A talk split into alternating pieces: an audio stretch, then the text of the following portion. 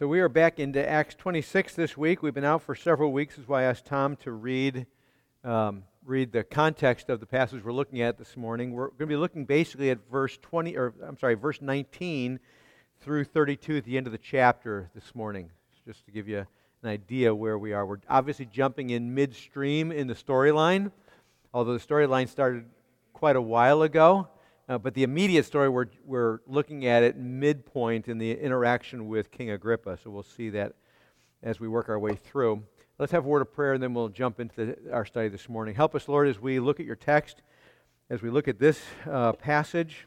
Uh, I pray that you will open our eyes again to see, understand. Uh, Lord, I pray you will protect us from merely a pursuit of knowledge, but instead, I ask that you would do what you have promised to do in your children's lives that you would soften our hearts, that you would draw us close, that you'd expose us both to our own need and our sinfulness, as well as your holiness and your, your uh, glory and um, the beauty of your salvation. So, work in us this morning and help us to worship you with knowledge, but not to be satisfied merely with knowledge. So, glorify yourself. In your name I pray. Amen. Thank you, Tom, for reading from uh, earlier on and getting the context. We know that in chapter 26, as we've seen already, that Paul is, is being uh, examined by King Agrippa. He'd already been examined by, by Festus, and now he is, and Felix before him. And now it's on to Agrippa. And according to how Agrippa uh, interacts with the setting, the, the trial, as it were, uh, is how Paul's life is going to play out from here on out. Now, we know the story because we have chapters 27 and 28 as well. But uh, at this stage of the storyline of Paul's examination, before he goes to get shipped off to Rome, uh, we have some interesting things going on in the text. Now, I struggled, I'll be honest, I struggled with how to present this text to you. And the reason why is twofold. Number one, because we're coming into the middle of the story. And uh, we've already talked about the previous part of the story, but I don't want to spend too much time talking about the previous part. Uh, so if, you're, if, if, you're, if it's a little fuzzy with you, I'd encourage you to read all of chapter 26, even though Tom started at 12 or 13 or so. and the other thing, the other reason why I struggle is because I would argue the key verse in this entire passage is verse um, 20. It is the key that interprets the entire section that we're looking at, but it comes early on in the text. And so I was trying to decide do I want to present it at the beginning, at the end, chronologically as we just work our way through the text. And I think we're going to just do it chronologically as we work our way through the text. As we've done so often in this narrative book called the Book of Acts, uh, we have not had a nice, neat uh, outline that we've worked through, but we've just wandered through it verse by verse, connecting the verses, connecting the ideas, and showing the big picture of how it all flows together so we can understand exactly what's going on. We're going to do the same thing here. You'll notice in verse 19, as Paul uh, is uh, presenting his uh, defense, which he's been doing up to this point in time, and it's primarily his defense is almost exclusively focused on what? Christ and the gospel, right? It, and it's going to continue. From here on out, he's going to continue that all the way to the end. It's not a personal defense by any stretch of the imagination. He is defending the truth about Jesus, and he's defending the truth about God's gospel. Is what he's doing every step of the way. Which answers the first dilemma that we have in our thinking because we're jumping in midstream in the storyline. Verse 19 starts out Therefore, O King Agrippa, I was not disobedient to the earthly vision and of course, the therefore shows us we're in the middle of a storyline.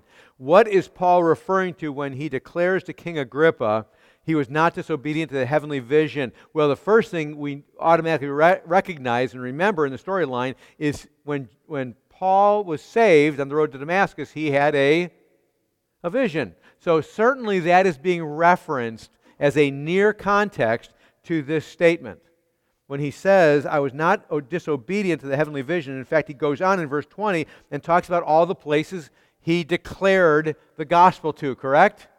So he is being faithful. He's not being disobedient because the vision that, that Saul received from God was that he's being saved for a purpose. And he was appointed to bring the gospel, correct? And so he's saying, I wasn't being unfaithful. I was not disobedient to the heavenly vision. I would argue, however, that there's a bigger context than just the immediate context of the vision that, that Saul, later Paul, had on the road to Damascus. When he talks about being disobedient to the heavenly vision, this is a twofold near and far statement. The near, of course, is what happened on the road to Damascus, but the road to Damascus is based upon something bigger, something much more significant than merely the event. And I don't want to minimize the event that took place on, on the road to Damascus, but it's much bigger. What was Saul doing before he had his vision on the road to Damascus? He was persecuting Christians. He was traveling everywhere he could, and he was killing, imprisoning, and persecuting uh, believers and trying to con- convince them and persuade them, with much force, by the way, to deny Jesus. Why was he doing that? Now, the easy answer is because he wasn't saved. That's the easy answer. It's the right answer, but he wasn't saved yet. But there's another answer that goes along with that because it was his mission. And why was it his mission? Because he saw that believers in Jesus Christ were what? From his perspective, they were in error. To Judaism, the law being part of Judaism, they were, from his perspective, an error to everything he knew about the Old Testament. But something happened on the road to Damascus, didn't it? And the one thing is, he got saved, obviously, correct? But the, the bigger point is that on the road to Damascus, when Jesus said, Saul, Saul, why are you persecuting me? And he said, Who are you? And he said, I'm Jesus who you persecute. Immediately, by the Spirit, saw the, Saul saw the connection between Jesus, the one who died on the tree, and his followers, correct? But more importantly, he saw by the Spirit the most important of all connections, and that is the connection with Jesus to the Old Testament. For the first time, he understood that Jesus actually is, was, and is the fulfillment of all the prophecy and the laws of the Old Testament. They all pointed to him. For the first time, he understood that. And for the first time, he realized, if I may use the term vision, his vision of the Old Testament law and the prophets was all wrong. Up to the point in time when he was on the road to Damascus, when he had this vision uh, with Jesus speaking to him, right? Up to that point in time, he grossly misunderstood the Old Testament law and prophets, did he not? He, in effect, pre experience on the and salvation conversion on the road to Damascus up to that point you could argue and Paul would certainly argue he was what no up to that point in time he was what disobedient correct? To the entire truth of the Old Testament. That's why in Philippians chapter 3, he counts all that he was before the road to Damascus as what? Dung, refuse, useless, condemning. So when he says in verse 19, therefore, O King Agrippa, and remember when he speaks to Agrippa, he's speaking to a guy who intimately knew the Old Testament law and prophets. In fact, he, he and his father and his forefathers were all intimately connected and followers of the Old Testament. His father built the, or redid the temple and expanded the temple. So, very much intimately involved, which is why in chapter 26, right at the very beginning, Saul says, I am excited about talking to you and giving my defense to you because you know these things. So he says to King Agrippa, I was not disobedient to the heavenly vision, which is not just the event itself of his conversion, but it's the reality that what he thought he knew of the Old Testament law and prophets, he did not know correctly. And since he was saved, everything changed. No, now his vision is 2620. Chapter 26, verse 20. Suddenly his spiritual vision has changed, has it not? Whereas before he thought he knew, he did not know, but by the Spirit on the road to Damascus, suddenly he understood.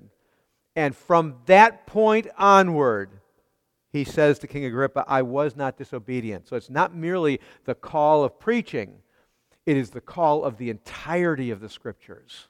He's been, fa- he's, been, he's been faithfully presenting the truth of the scriptures every step of the way. So then he goes on in verse 20, but he declared first to those in Damascus, then in Jerusalem, and throughout all the region of Judea, and also to the Gentiles, that they should repent and turn to God, performing deeds in keeping with their repentance. I want to continue on real quickly to verse 21. For this reason, the Jews seized me in the temple and tried to kill me. Now, I want to stop. The reason why I read 21 with verse 20, because I said 20, I think, is the key verse in the whole section. But the reason why I wanted to read 21 along with verse 20, because you need to see the juxtaposition between the two of them. It is intriguing when you read verse 21 in light of verse 20, verse 20 itself, the statement that people should repent and turn to God, performing deeds in, in keeping with their repentance, verse 21 initially makes no sense. Because again, Saul says, or Paul says here, for this reason the Jews seized me in the temple and tried to kill me. That makes no sense. Why does it make no sense? Initially, it makes no sense because Jews believed in repentance, they believed in turning to God, and they certainly believed in performing deeds in keeping with their repentance. Jews throughout the, the ages, except for when they were totally carnal, and totally turn their back on God in every way, like before Josiah, for example. They believed in repentance, they believed in turning to God, and they believed in performing deeds in keeping with their repentance. Yet, Paul says in verse 21, the Jews, for this reason, Jews seized me in the temple and tried to kill me. Well, how do we bring those two together to make sense of this? Because we must make sense of it. Because in initial reading, it makes no sense. It takes a little thinking to realize what, what, what Paul's really doing here. What Paul, in effect, has done in verse 20 is this when he says that he's going to all these regions and telling them that they should repent and turn to God, the context is really clear. What's Paul saying? Jesus. That's who he's talking about. What, what Paul is doing in verse 20 is he's equating clearly, since he talked about the vision, the near, the near statement of the vision is about what? Jesus on the road to Damascus, right? And he's being saved rep- through repentance by the work of the Spirit to Jesus being the Messiah. Correct? Near is that. Far context is referencing how the Old Testament, the entire of the Old Testament, did what? Pointed to Jesus. It foreshadows and points, points to Jesus. When he says in verse 20 that they should repent and turn to God, he is talking about Jesus. It's, it's, it's stated not only here, it's stated throughout his ministry from the time of his conversion. It's stated in all of his epistles. This idea that Jesus is God, number one, of the Father, number three, that he is the fulfillment of the Old Testament law and prophets. That's exactly what he's referring to here. No wonder why they wanted to kill him, right? Because they did not believe that, just like Paul didn't believe when he was Saul before the road to Damascus, did not believe that Jesus was the Messiah. As a matter of fact, they believed he was worthy of death, and therefore his followers are worthy of death.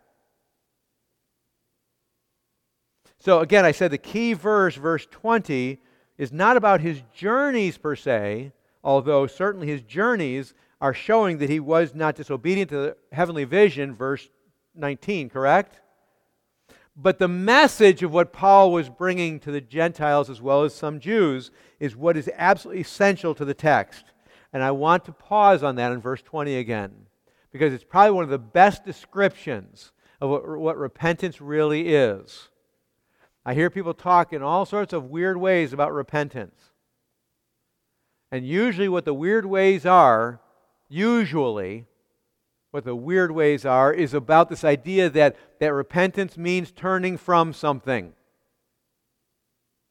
Or sometimes it's said it is um, a, an agreement with God that you uh, were in error, were in sin.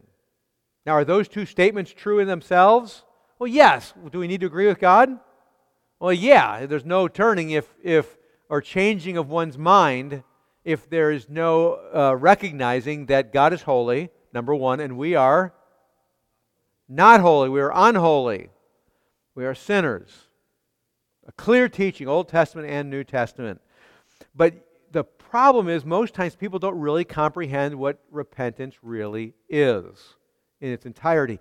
This text although it uses the word repentance only once in verse 20, in reality, it could be argued and should be argued that the entirety of the statement is referencing repentance. It's three statements that are three parts, I would argue, of the entirety or the totality of repentance. So walk with me through it if you would. He says first in verse 20, after he gives the description of where he went, he starts talking about his message to them. That they should repent is the first statement. There's three statements. Number one, that they should repent. That word by itself, as is given in the text, when it says that they should repent, carries some heavy weight. The first idea is a recognition there is something wrong. Because the word repentance has the idea of changing one's mind and turning from. Because you can't change your mind without turning from. There's something really wrong, if I may use the illustration. If you hit yourself in the head with a hammer and you say, that was bad, that was wrong, I changed my mind about that, that was not good, and yet you continue to hit your head eh, with the hammer. That doesn't make much sense, does it? to hit yourself in the head with a hammer and then acknowledge and have a change of mind, you thought that was a good thing, and change your mind with regard to that and say that's a really bad thing. The evidence that you really believe that's a bad thing is what? Firstly, that you stop hitting yourself in the head with a hammer.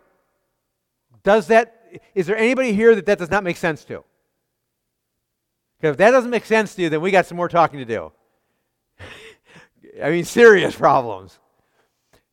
It should make absolute sense to everybody.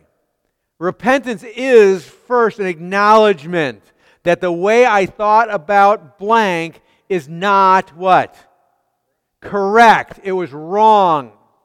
Now, more specifically, when it comes to the things of the scriptures, repentance is acknowledging the way I thought about this way of thinking or that activity or the combination usually of the thinking and activity that I was approaching a certain aspect of my life was not right based upon. It's really important. Because we can also have all sorts of ideas about what's right and wrong, right? We can say, oh, this was, and usually it's about, well, that didn't work. That was not right. Well, it's because it didn't work. Or the end result wasn't what I was expecting it to be. That's not what repentance in the scriptures is.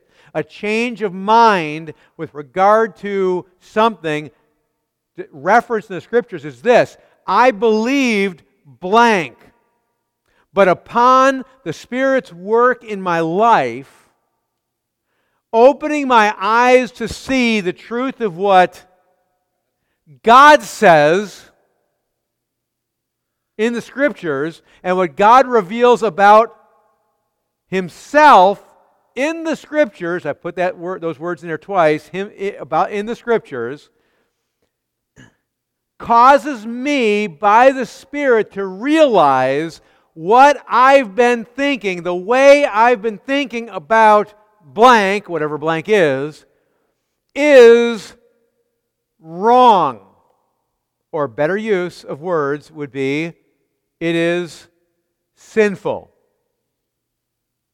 It is not Godwardly correct. It is not Godwardly honoring. It is not for the glory of God. It is for something else. That's an agreement. That's the first step in repentance is recognizing and being in agreement that the way I was thinking about blank and the way I was acting about with regard to blank, whatever the blank is, was wrong and sinful because of what God says in His Word and about Himself and about holiness. Everybody with me so far? But the repentance mentioned by Paul here in verse 20 is bigger than that. See, I find a lot of people will say that repentance is just what I described some form of acknowledgement that God said this, but I was thinking this. And I want to say right away that that is just the first step of repentance. Because the repentance being referenced in verse 20, that first statement, repentance, in verse 20, when he says that they should repent, is referencing more than saying, I was wrong in my thinking and actions. But it is also including a repentance from that. Okay? From that. And it's also a repentance from something else. There's two froms. The first from is from how I'm, I've been thinking with regard to what God said, what I think is best in comparison or contrast what God thinks and, what, and who God is, but it's also from the activities that are being derived or flowing from how I've been thinking. I've had wrong ways of thinking about, about what life should be like in this certain area or that certain area, and I've been therefore responding and acting in life to these things in the wrong ways and saying things that are not consistent with what God says. So I repent from because that's Paul's call to repent from the thought things. But it's also a repentance from the activity of those. It's, it's a repentance. See, it's one thing to say, I'm repenting from that. I agree with God now that that was wrong ways of thinking, but I'm still going to do these things. What would that be called? Hypocritical? What else? It's willful rebellion. Igno- simply acknowledging that God says this and I say that, or God says I should be this way and I, I think my way is this way, and I can actually even say that's bad, but I'm still going to do it, is willful rebellion. Does that make sense? It's absolute willful rebellion. And so when he is going to these people, he is calling them to repentance. And I need to tell you one more repentance thing from, because this is the basics of the other two. One cannot repent from ways of thinking with regard to specific things in my life, repenting from blank, repenting from blank, thinking about these different things, and therefore then repenting from the way I'm acting and speaking in light of how I was thinking, one cannot do that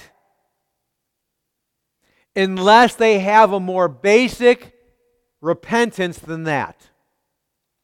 And the basic repentance that Paul is mentioning here is a repentance from the kingdom of darkness to the kingdom of light. Or to put it a different way, a repentance from being outside of Christ. And repentance, too, because we're going to see a two in a second. I'm bridging a gap here to Christ.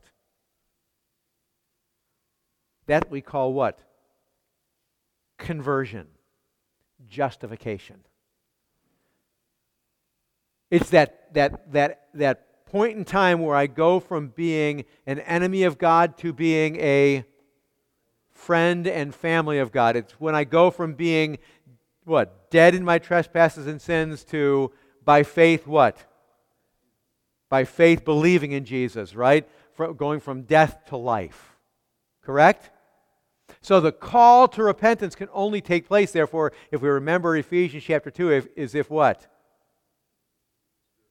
The Spirit's at work. The Spirit is making me alive and giving me the faith to believe. And that is the call, not the call is not for the Spirit to do those things, but if the Spirit is at work in somebody, the call that Paul has given to these Gentiles primarily and also the Jews is what? If the Spirit's at work in you, then you should repent. Repent from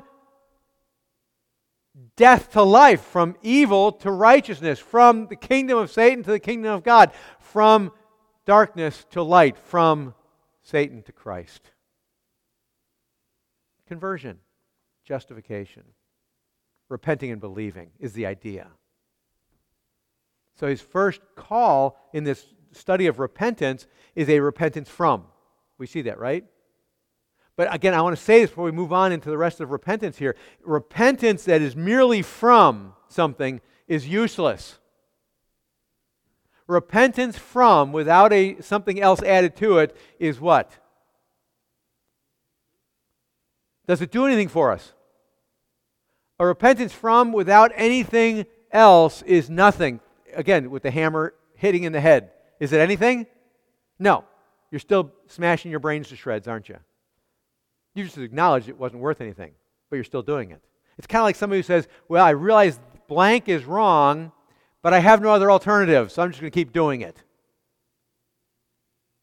There's no other thing I can do. Do you realize that's exactly what unsaved people are in the position of? If they realize that the gospel is true, but they don't turn to Christ, what? What are they left with? Nothing. They are, are they condemned or are they not? They are absolutely condemned. There's no question. Now, if the Spirit is moving in their life, they're going to do what, though? Repent from, and we're going to find repent to. And that's what, exactly what we see here. He says he's calling the Gentiles that they should repent and turn to God. Now, those, please understand, those are not two totally separate things. It is a repentance from and a repentance to the, they, he's calling them to repent from. And if the Spirit's working in their life, they will, by the Spirit, do what? Repent from, right? They will confess their sins. They will repent and believe, right? Even repent and believe has a repentance from and a repentance to, doesn't it? I didn't believe before, now I believe. And that's exactly what, what, Saul, what Paul is saying here. He's calling these people to repent from and a repent to repent to God. That is, that they would turn from the kingdom of darkness and turn to the kingdom of light. Now, that, as we've said many times before, that is by the power of the Holy Spirit. However, that repent to is every bit as important as repent from.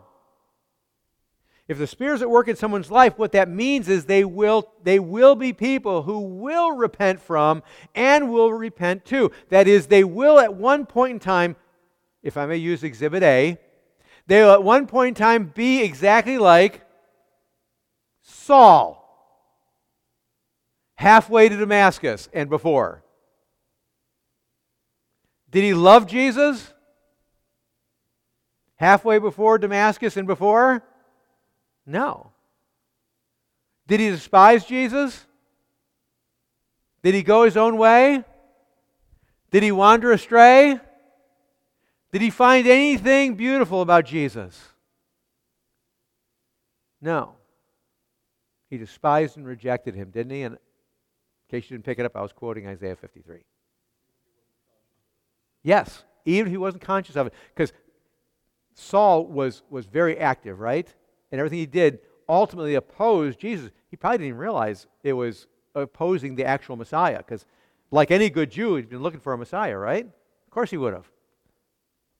But because the Spirit wasn't moving in his life, there's no way he could connect that Jesus was the Christ, the Messiah.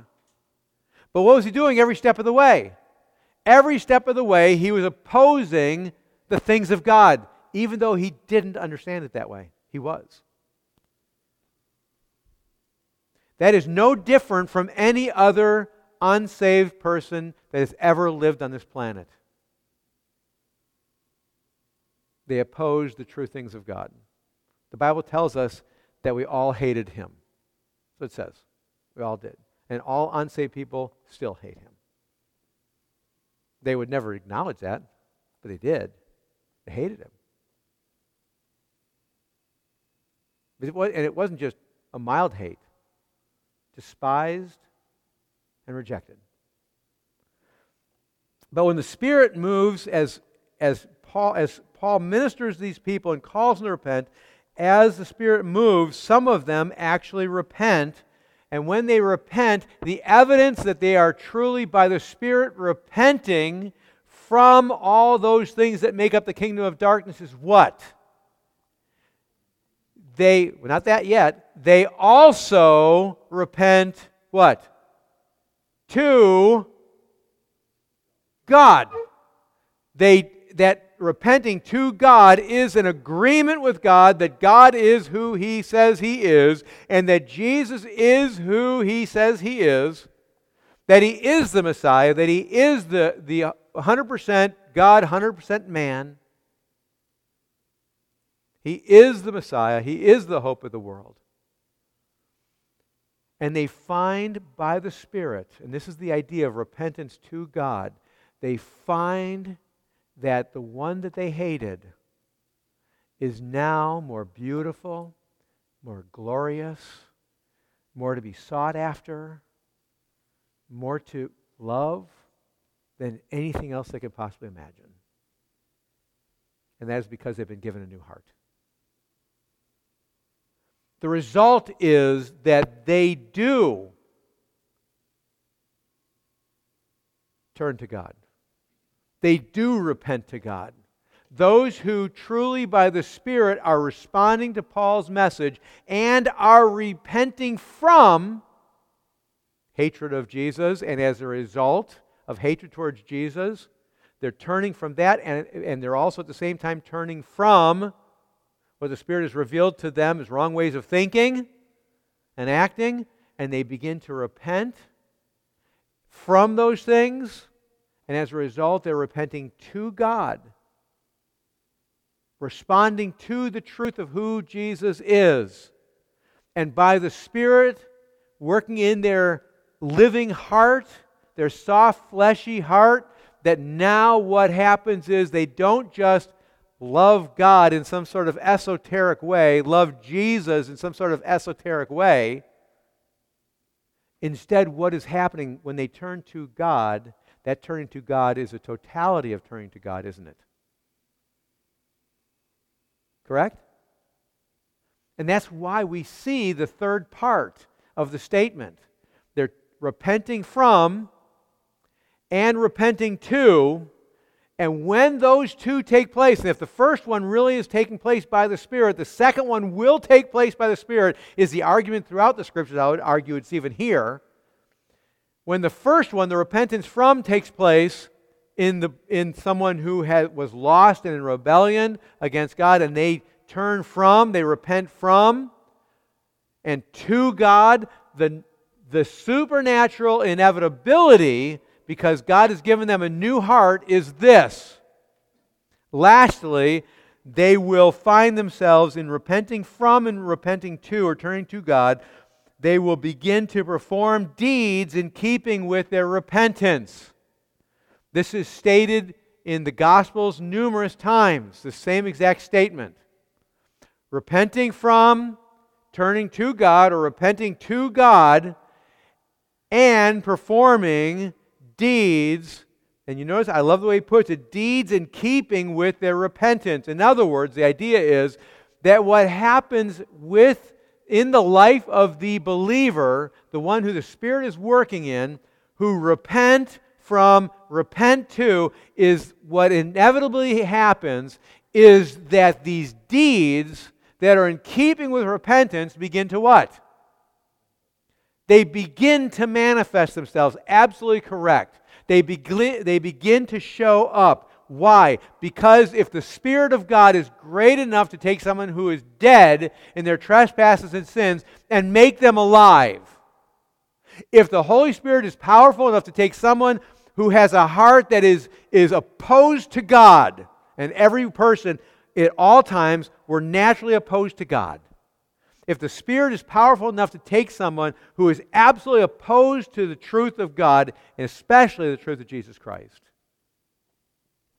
and take them from that to being someone who is repenting, that is turning to God and the things of God, the Holy Spirit also is powerful enough to cause something to happen in that person. And what is that thing that is going to happen? Sanctification. The, the deeds will begin to show. Elsewhere, the, the scriptures describe it as the fruit of the Spirit. Notice what it is. It's not the fruit of the Christian, is it? It's the fruit of the Spirit, which means, and he goes on and lists them, doesn't he, in Galatians 5? Fruit of the Spirit is love, joy, peace, patience, long suffering, and there's a few others there. I'm running out of steam on that right now.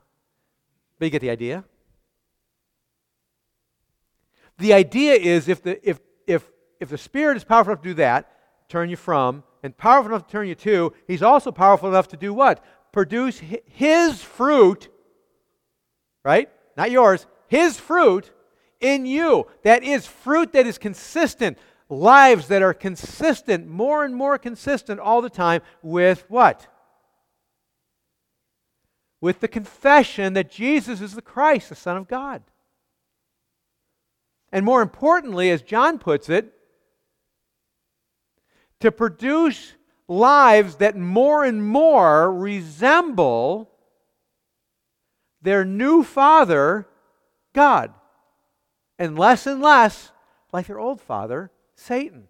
That's the natural or supernatural process of someone who the Spirit is at work in. It's very important we get this. It's a great picture. And when you, or description, I mean, and when you look at the description Paul gives here, it's important, and we need to remember elsewhere in Acts as well as in all the epistles, he lays out this is all by the Spirit, right? This is not man's doing, this is God's doing. Paul does not leave any wiggle room. Again, that one may merely have a repentance from and be saved. Paul does not leave any wiggle room that someone may repent from and repent to God.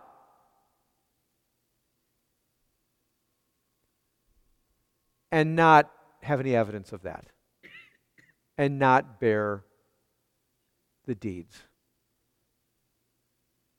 In Paul's theology, the idea is, if I may say it this way, passage we all know so very well, I'm confident of these, these, this very thing, that who, he who began the good work in you will what?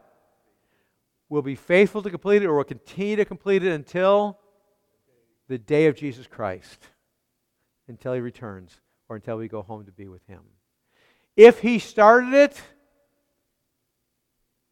the Spirit will continue it. If he started it through the process of a repentance from, he will continue it to a repentance to, and then it will continue into a performing deeds that are consistent with repentance evidence that repentance actually took its place in the person's life. I had someone ask me just yesterday about Judas. And he, the person asked me, said, So, did Judas ever repent of his sin of, of, um, of betraying Jesus? And I said, Well, it depends on how you define that, right? It depends on how you define what? Repentance. Did he repent from what he did? Yeah, he really did repent from, right? He was devastated by what he'd done, wasn't he? He was absolutely crushed by what he had done.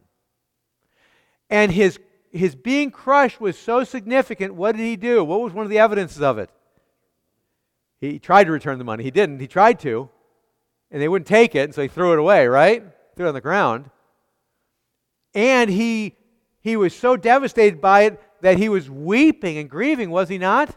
And it got so bad that he did what? He actually hanged himself. That sounds like some pretty serious repentance from, doesn't it? that's pretty extreme. I would argue most people, a lot of people who claim to be believers, but they only believe in the whole repentance from, they don't go that far. But James tells us what about that? It had no effect on his salvation. None. It was a worldly sorrow. And it did not lead to Christ. He had no hope. It was merely repentance from. Ah, but when the Spirit brings heavenly repentance and sorrow, what happens? People repent from. And when and as they're repenting from, they're repenting to God. And when someone repents from and to because the Spirit's at work in their life and has made them alive, has regenerated them, what happens? It is inevitable the, the third part happens.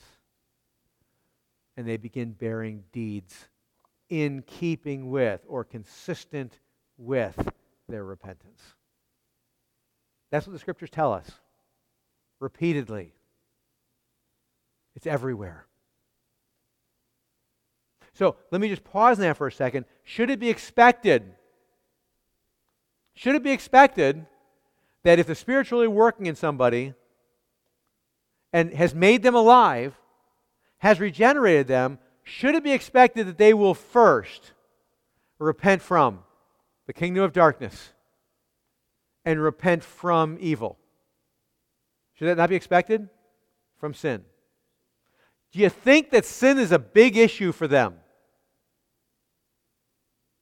Should that be expected? Should they be devastated by their sin? Would you expect them merely to be flippant about it and say, yeah, you're right, it wasn't good? No, you expect some sort of devastation, right? I mean, a shocking reality. I mean, stop and think about it for a second. If the Spirit opens your eyes to see the grossness and the sinfulness of your life, that would mean, let's say you that happens when you're 30 years old. Make sense? Just for sake of discussion and the Spirit opens your eyes to see that you've been part of the kingdom of darkness and full of sin every step of the way. And you've thrown it all away. Correct? If you threw, threw away 30 years of your life in any category, do you think you'd have a pretty strong response to that? In anything. Do you think you'd have some pretty strong response to that?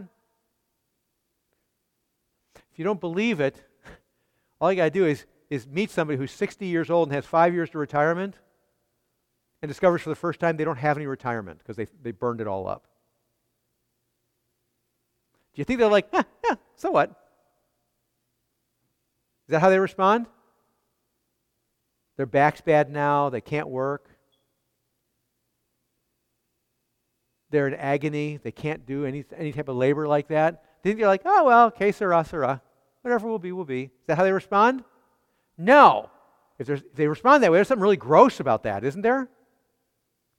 That's not how they respond. They're devastated by it. Oh my goodness, what am I going to do? I know the Social Security won't support me. What am I going to do? It's hopeless. You know what that is? That's a repentance from. But if the Spirit is at work, they discover that's all hopeless. And Christ is all hope. Does that make sense? That's a repentance from and to. But it should be devastating. You should expect that. I mean, certainly was that way with Paul, wasn't it? Again, Philippians chapter 3, he considered it all what? Dung, refuse. He considered all that something worthy of being flushed down the toilet, but they didn't have toilets then like we do. That's literally what he's talking about. Shameful to him, horrifying to him. But he finds Christ in that same book, what? All hope. Doesn't he? Why? Because he realized he's forgiven of all that. And he's drawn to Christ. You see, the issue is not, come on, people, you need to repent of that. And come on, people, you need to turn to God. No, because when the Spirit is at work, this is what's really cool. What happens is that someone does not need to be cajoled and guilted into all sorts of crazy things to, to do what? To turn from and to turn to, do they? Remember the day of Pentecost? What happened? Peter was up preaching and he said, This same Jesus who you crucified, and the people were what? They were pierced to the heart, and the response that they had was immediately what? What must we do to be saved? You know what that means? They realize for the first time in their life they are doomed. Excuse me, doomed. Hopeless. And it's horrifying to them. And so they do what? They cry out, What must we do to be saved? And they find out and they repent and believe by the Spirit. And what's the evidence of that? The evidence, uh, uh I'm, I'm, sorry, what happens next? What happens next is that Peter gets up and says, Now you need to also repent to God. Now you need to love Him. And now you need to do all these things. Is that what Peter does? No. What happens? They turn to God, don't they? And they love Jesus. And then what happens? They start worshiping Him. And they start gathering together. And they start showing what? Deeds that are consistent with their good works. And I'm sorry, deeds consistent with their repentance. It evidences itself, doesn't it? It evidences itself. We saw the day of, uh, day of Pentecost, and we saw it every step of the way. Remember, way back in Acts, we talked about the previously, uh, was he lame or blind guy who Jesus healed, and he didn't even know who he was, really. And he started telling the, or talking to the Pharisees, and hey, you want to meet him too? You want to find out about Jesus too? That was actually in the Gospels. But you get the point. What happened? Their hearts were changed. And when it was changed, they turned to God, right? And when their hearts were changed, they turned to God. What happened? The Spirit was working, and they immediately started doing what? Bearing fruit consistent with their repentance. Did that happen in Saul's life? Well, let's look at it. He's doing what? Going to kill Christians and persecute Christians. And then what happens? He meets Jesus. And the first thing that happens, you remember, Acts chapter 9. The first thing that happens is what? Jesus speaks. And then, and then he says to Saul, I want you to go to Damascus and you'll meet someone who will help you there and teach you these things. And what does Saul do? He goes to Damascus and he meets Ananias, doesn't he? Does that sound like a repentance from and to? Up to this point in time, how do you respond to anything Jesus said?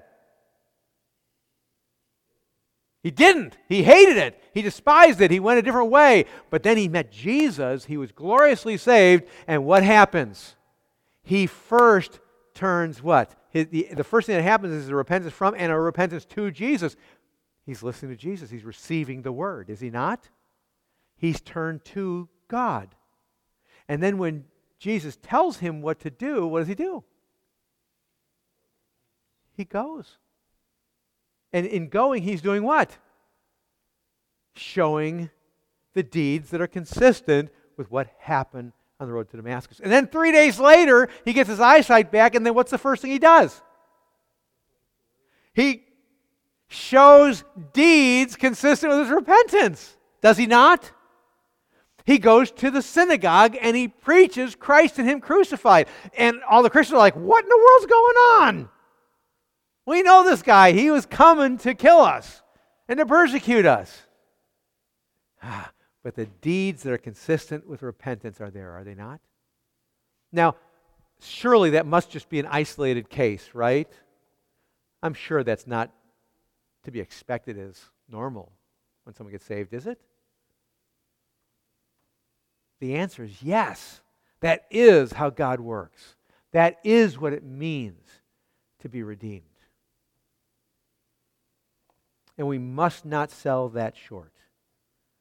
So now we get to verse 21 and we see, for this reason the Jews seized me in the temple and tried to kill me. Why? They believed in repentance. They believed in, in um, turning to God. And they believed in deeds consistent with their repentance. But they did not believe that Jesus was God. And turning to Jesus was something because the Spirit was not at work in them, was absolutely abhorrent to them. And so they sought him to kill him. Which takes us on 22. To this day, I've, I've had the help that comes from God. what help is he talking about? The Holy Spirit helps that would do what? Cause deeds consistent with repentance to flow out of his life. That's what he's talking about. Now, I want to say one more thing about that as we work our way through 22 and following. This, this, this idea that I've heard so often that I used to believe myself that somehow we are saved by grace through faith alone and sanctified by our works. And you've heard me say it before. That's not correct. That's not consistent with the scriptures. The idea, even here, is that if the Spirit is at work, that's going to happen. Does that make sense? It is going to happen. It's not something I got to pick myself up by bootstraps and make sure it happens. The vast majority of Christianity would argue that we're saved by grace through faith alone, but functionally speaking, we are sanctified by our works. No, we work, as it says in Philippians. Why? Because he is at work in us, both to will and to work for His good pleasure. Any work we do, any deeds that you and I do, are because the Spirit is at work in us, and because we see Christ as ultimately glorious and beautiful, it is something we desire to do, we long to do, we love to do, because the Spirit is the one who's doing these things in our lives. That distinction is absolutely essential. Because there's going to be many in that day that will say, Lord, Lord, and he'll say, Depart from me, I never knew you. And they're going to say, But didn't we, what? Do all these things in your name. Well, all that doing, according to the greater sweep of the scriptures, all that doing was all about things that they were doing. And it was not accompanied by faith, which is brought by the Spirit. And so that's why Jesus says, Depart from me, I never knew you. And the idea is, I never knew you, and therefore there's no way you could have known me. Correct? So, verse 22 again, to this day I have, I, I, have had the help that comes from God, and so I stand here testifying both to small and great, saying nothing but what the prophets and Moses would uh, said would come to pass. So, exactly what we were saying. He's been proclaiming since, since the road to Damascus, proclaiming that all the Old Testament prophets pointed to Jesus. And it all, has all come to pass exactly as he said. And therefore, the call of verse 20 to repent from, to, and perform deeds. Verse 23, and the specifics are that Christ must suffer, and that by being the first, uh, to rise from the dead, he would proclaim both light to our people and to the Gentiles. And of course, now there's twofold things for them to hate him about, right?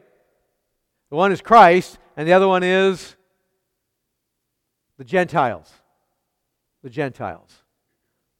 That the gospel is moving primarily to the Gentiles. So, of course, they're going to be very upset. Verse 24, then, it's interesting. We get this interplay going on between Paul and Festus, as well as Paul and Agrippa. Verse 24, and as he was saying these things, which we were just covering, as he was saying these things, Festus had gotten enough. He'd had it with him. And he says with a loud voice, he's yelling at him, and he says with a loud voice, Paul, you're out of your mind. Your great learning is dri- is driving you out of your mind. Now remember, Festus is a Gentile. He doesn't have the background of the law, he doesn't have the background of the prophets, he doesn't have any of that. And so, what Paul is talking about is what? 2 Corinthians chapter 4. It is foolishness to those who don't believe. Correct?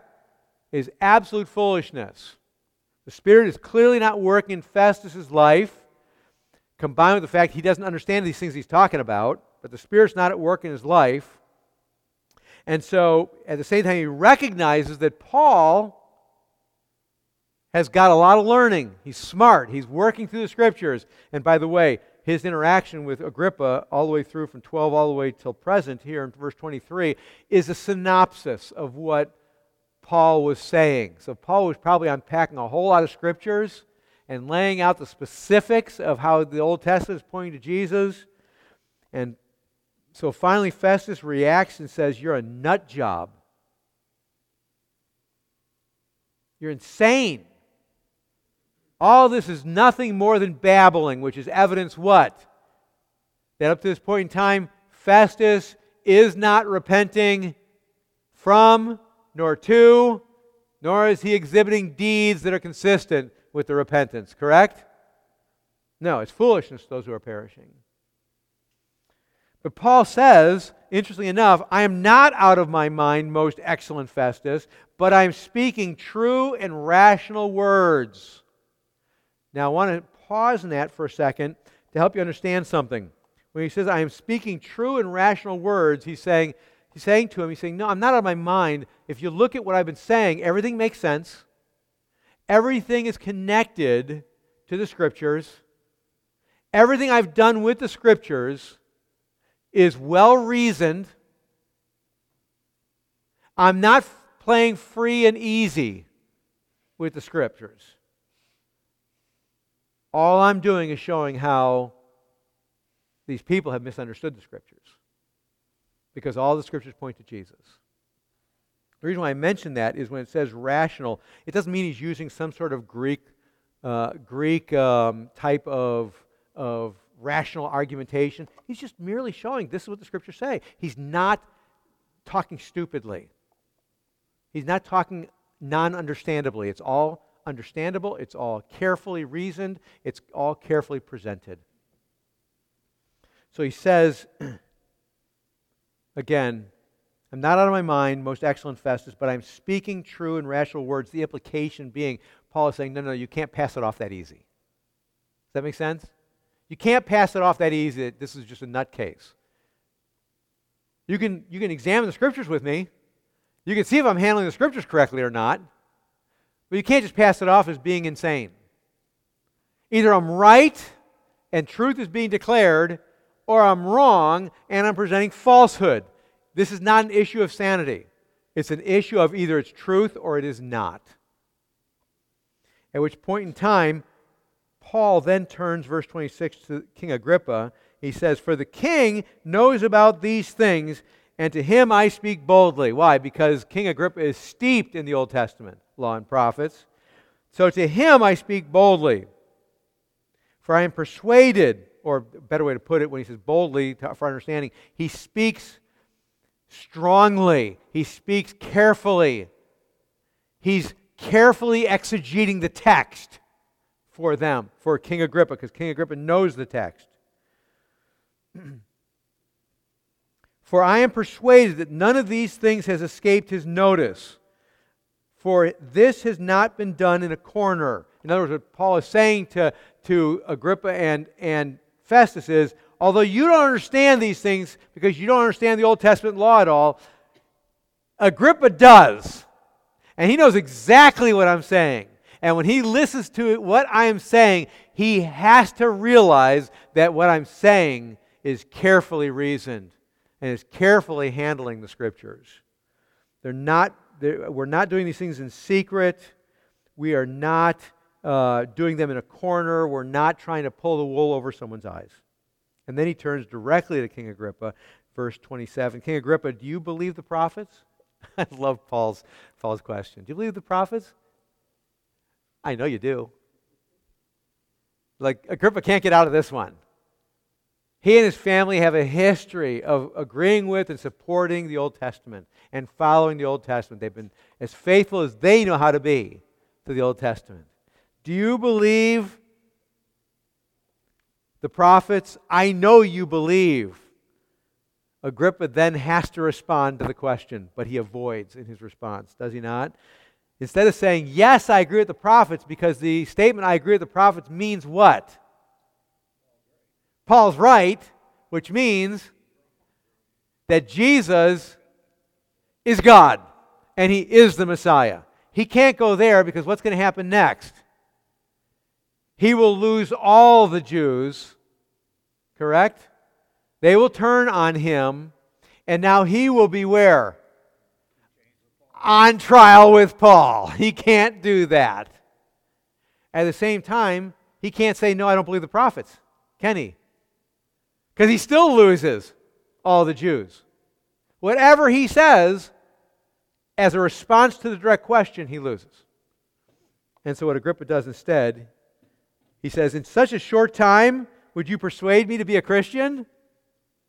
What an interesting answer. Political answer, isn't it? Totally political answer. Non answer. He's saying to Saul, in such a time, in this short of a time, you in just these couple hours of talking, you actually think I will join this rejected cult called Christians? This condemned group of people? You actually think in a short period of time, and he thinks he's getting away with it all, right? Escaping what could come. And Paul responds to the, his statement by saying, What? And Paul says, whether short or long, I would to God that not only you, but all who hear me this day might become such as I am, except for those chains. Listen, I don't care. He's telling, he's telling Agrippa, listen, I don't care if it's long or short. Why is he ba- what is he basing that on? He knows that the Spirit works when he wills, right? The Spirit works when he wills, whether it's short time or long time, whether it's just right now, right here, altar call type of scenario, or whether it's going to be another year or two. That's irrelevant to me. My only concern is that everyone that hears the gospel would do what? Repent from, repent to, and bear the deeds in, that are consistent with repentance. That's all he's saying. He's going back to where again? The gospel, isn't he? He's going right back to the gospel once again. But he knows, of course, not, it's clear in all of his writings that most don't. But what he's saying is, that's my hope, my desire. So, you, you, if I may just pause this, there's an interesting interplay going on. You've got Festus and, and I'm sorry, Festus and, and Agrippa who are rejecting what? The gospel that Jesus is the Christ, the Son of the living God, to quote Peter in the Gospels. They're rejecting it. Both of them are. Correct? And the result of rejecting is that Festus accuses them of, of being what? Crazy or insane, which is what? Could I use this term? It is the deeds that are consistent with lack of repentance. Is it not? The deeds that are consistent with no repentance, because there are deeds that are consistent with no repentance, right? And it's going to be anti Christ, isn't it? Against Christ. And you find Festus clearly not just rejecting the message, but rejecting the carrier of the message as well, correct? Deeds consistent with lack of repentance, with lack of a heart change. You come to Agrippa, do you have the same thing? You absolutely do. It's different flavor, but it's the same exact thing. Compare and contrast it with Paul. Did Paul on the road to Damascus repent from? He clearly did. Did he repent to God? He clearly did. Did he have demonstration of deeds consistent with his repentance? Yes, he did. Did it continue after Damascus? Did it continue up to the present point? Yes, and now at this late date for Paul, what happens? When he is challenged by Agrippa, his only response is what? Twofold. whether long or short, my only desire is that you would all have what? A repentance from, a repentance to, and deeds consistent with repentance. That is, that you would receive the gospel of Jesus Christ. And what I love about his statement is in verse 29 whether long or short, I would to God. I love that statement. You know what that is? You know that, you know that statement is? Extreme passion. Extreme desire for what? People to know and love Jesus. This tells us very clearly that this is not Paul saying, well, if I may put it this way, this is not Paul saying, well, God saved me and he commands me to tell people about Jesus, so I guess I better get out there and tell Agrippa and Festus and all these people present that they need to repent and believe. Do you realize that? That's not what this is. In Paul's life, what do we find? When he says, I would to God that you were this, that, and something else. It's almost the equivalent of elsewhere. He says, I'd be willing to die that some people could be saved. He says that in 2 Corinthians. I'd even be willing to die if that would help people be saved. Where's that coming from? That's coming from a new heart, isn't it? A spirit giving him a new heart and the spirit at work in him to do what? He works because the spirit is at work within, right? And so the result is there is a even to the very core of his longings and desires something has changed. Do you sense that there in the text? And it's, it's not, does the Bible command us to evangelize? Of course it does. We've talked about that before. We don't want to minimize the commands, but again, what does Paul say in 1 Thessalonians? It is the love of Christ that controls me. And that's juxtaposed to the law. It's not that the law compels me or controls me, it's Christ that compels me. And not just Christ compels me, but it's the love of Christ that compels me and controls me. So here we find for Paul, as he's talking to Agrippa, as he's talking to Festus, and he's talking to all these Jews that are there as well, he's saying, I would to God that you would repent and believe, like I do. Which is another way of saying that I would, in the most strong desire and longing I could have, consistent with my longing for Christ that in the same longing I have for Christ, I long for you to what? Have Christ. That's what he's saying. Do you sense here that something in Paul has changed? Do you sense in, in, in the storyline that for Paul, it's just about because I'm a recipient of Christ's love. I love because he first loved me, as John said in 1 John and the derivative love I have from Christ that derives from Christ and reflects outwards causes me to love you. And that love is what? That you would know Christ, that you would repent from and repent to, and then have by the Spirit the deeds consistent with repentance. And then 30 and 31 and 32 are just the back, a, a, color of the story. Agrippa and, and Festus get together along with uh, Festus's sister, Bernice, which is a whole other story. And they talk and they recognize just legally, just from a legal standpoint, that there's no reason for Paul to be in jail. There's no reason for him to be condemned, and, except for the fact that he already appealed to Rome, to Caesar, they would have set him free. But of course, God is sovereign over those things, right? And why would, why would God be sovereign over these things? Why would, he, why would He orchestrate this the way He is? Because God's plan that Paul would what? Proclaim Christ in Rome to a lost and dying world in Rome. That's exactly what we will see will happen. But oh my goodness, what a contrast between someone who has repented and believed and two people who have not. and I would present to you that there's a whole lot of people in our Christian world, in our Christian churches, that would claim to be Christians, but they look a whole lot more like Festus and Agrippa than they do like Paul. Does that make sense? There's a whole lot that have repented from, but not to, and therefore aren't bearing fruit consistent with repentance. And so they're much closer to Agrippa. And they're much closer to Festus than they are to Paul. Not that Paul's our example, Christ is, right?